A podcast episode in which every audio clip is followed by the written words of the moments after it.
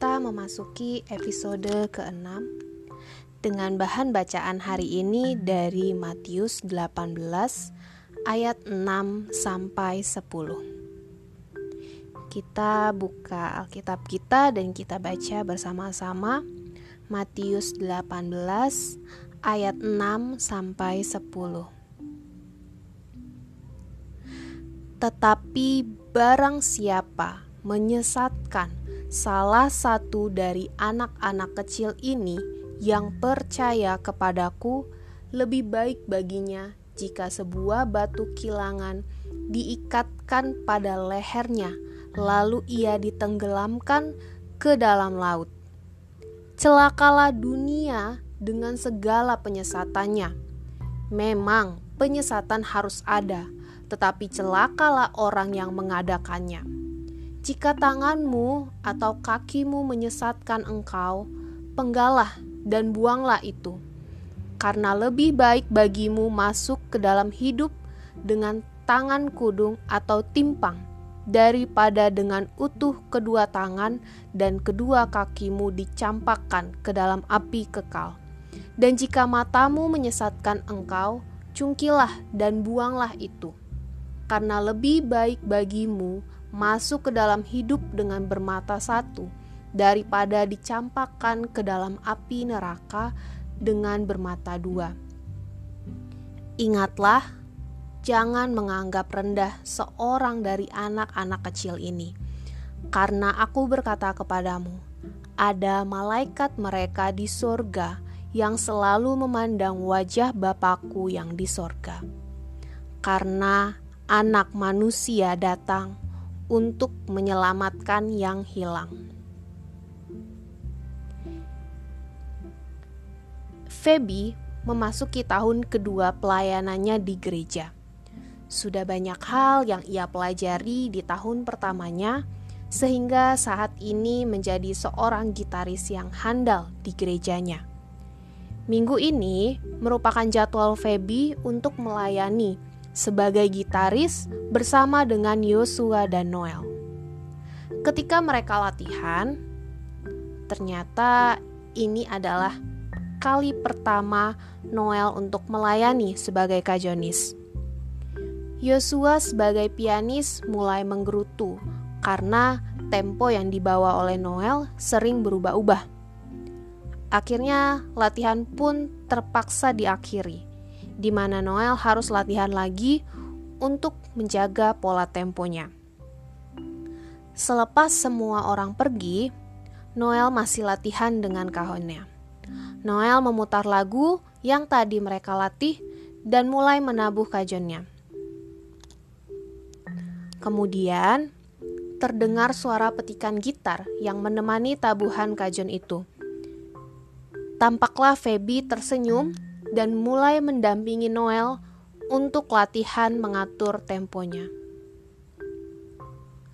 Sebelum Tuhan Yesus menyampaikan perkataannya ini, murid-muridnya itu datang menghadapnya untuk bertanya, "Siapa yang terbesar dalam kerajaan sorga?" Yesus melihat dan menyadari saat itu murid-muridnya dalam pertikaian mengenai tempat kehormatan mereka, yang secara alami disimpulkan bahwa para rasul tercemar dengan dosa ambisi. Mereka memandang diri sendiri lebih tinggi, sehingga menganggap saudara lainnya hina dan rendah. Tuhan Yesus melihat bahwa mereka yang menganggap rendah saudara-saudara mereka adalah salah satu wujud pelanggaran dan keberdosaan. Menurut Tuhan Yesus, ini seperti sebuah penyakit yang harus disembuhkan dengan sebuah ancaman hukuman yang mengerikan. Karena tidak ada wabah yang akan lebih merusak atau musibah yang lebih ditakuti daripada alarm banyak orang yang melakukan kejahatan, pelanggaran, atau penindasan. Orang-orang seperti ini cenderung menjatuhkan orang-orang tertindas, orang-orang kecil, orang-orang miskin, atau orang-orang rendah hati lainnya. Jika seseorang tersandung karena kesalahan kita itu, atau mereka tersingkir dari jalan yang benar, atau tertinggal di belakang,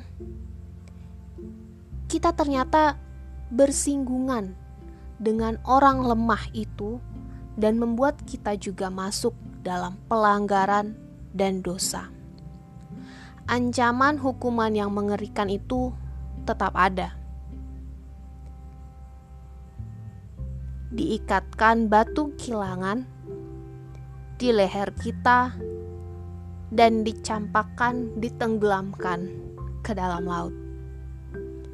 Siapa yang ingin lolos hendaknya membiarkan tangan Tuhan berada bersama anak-anak kecil yang dipandang rendah oleh dunia tersebut. Mari melihat di sekeliling kita. Tuhan selalu menempatkan anak kecil di antara kita, bukan secara harafiah saja, tetapi anak kecil sebagai perumpamaan akan keberadaan orang-orang yang lemah, orang-orang yang miskin, orang-orang tertindas, atau orang-orang yang dianggap paling rendah oleh dunia. Untuk inilah Allah menempatkan orang lemah di sekitar kita. Bukan, bukan untuk menolong mereka, karena hanya Allah lah yang dapat membantu mereka meraih mereka dan menjaga mereka di dunia. Allah menempatkan orang lemah di sekitar kita untuk menolong kita, menuntun kita untuk rendah hati secara sukarela. Menyambut mereka sebagaimana Paulus memerintahkan anak-anak Allah untuk tidak bersikap tinggi hati, tetapi menyesuaikan diri kita dengan orang yang rendah kedudukannya, dan mengatakan juga kepada kita seharusnya tidak hanya menyenangkan diri sendiri. Jawaban Tuhan Yesus sangat jelas untuk mereka yang sering kali berambisi menjadi orang besar atau orang dengan posisi tinggi.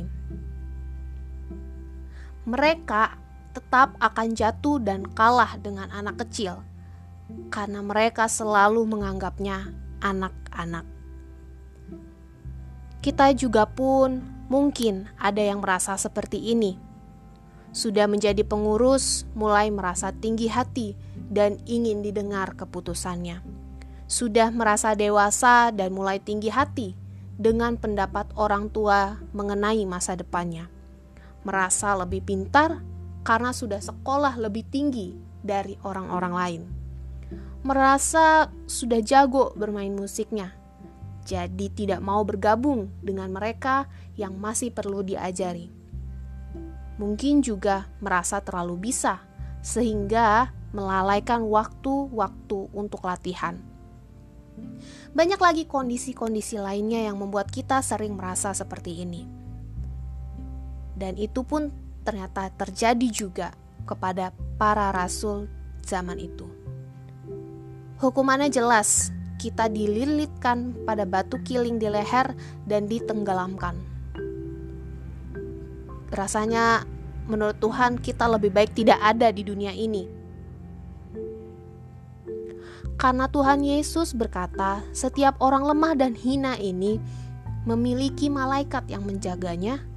Tidakkah kita perlu menenteramkan hati dan ambisi kita yang ingin ditinggikan? Lalu, apakah kondisi-kondisi kita yang memang terlihat berlebih dibandingkan orang lain membuat kita harus membuang hal tersebut? Maksudnya ya udahlah, buang aja ini semua. Segala talenta, karunia berlebihan itu kita buang semua. Ya, kita buang. Tetapi bukan secara sembarangan. Kita buang itu kepada mereka yang rendah ini. Buanglah waktumu untuk membuat dirimu sendiri belajar rendah hati secara sukarela. Jika kamu menjadi pengurus, buanglah waktumu mendengarkan mereka domba yang hilang dengan rendah hati dan tidak memberi penilaian pribadi. Jika kamu beranjak dewasa, buanglah waktumu dan tenagamu untuk bercakap-cakap dengan orang tuamu. Rendah hatilah dengan pengalaman mereka yang tentunya lebih banyak dari kamu. Jika kamu merasa pandai dan jago bermain musik, buanglah waktumu untuk berbagi dan latihan dengan orang-orang yang juga mau satu pelayanan denganmu. Karena setiap berkat yang Tuhan berikan itu, setiap karunia itu bukan untuk kita simpan sendiri, tetapi menjadi berkat untuk orang lainnya. Bukan karena mereka membutuhkan berkat itu, tetapi kita membutuhkan cara untuk terus belajar menjadi rendah hati di hadapan ciptaan Allah lainnya.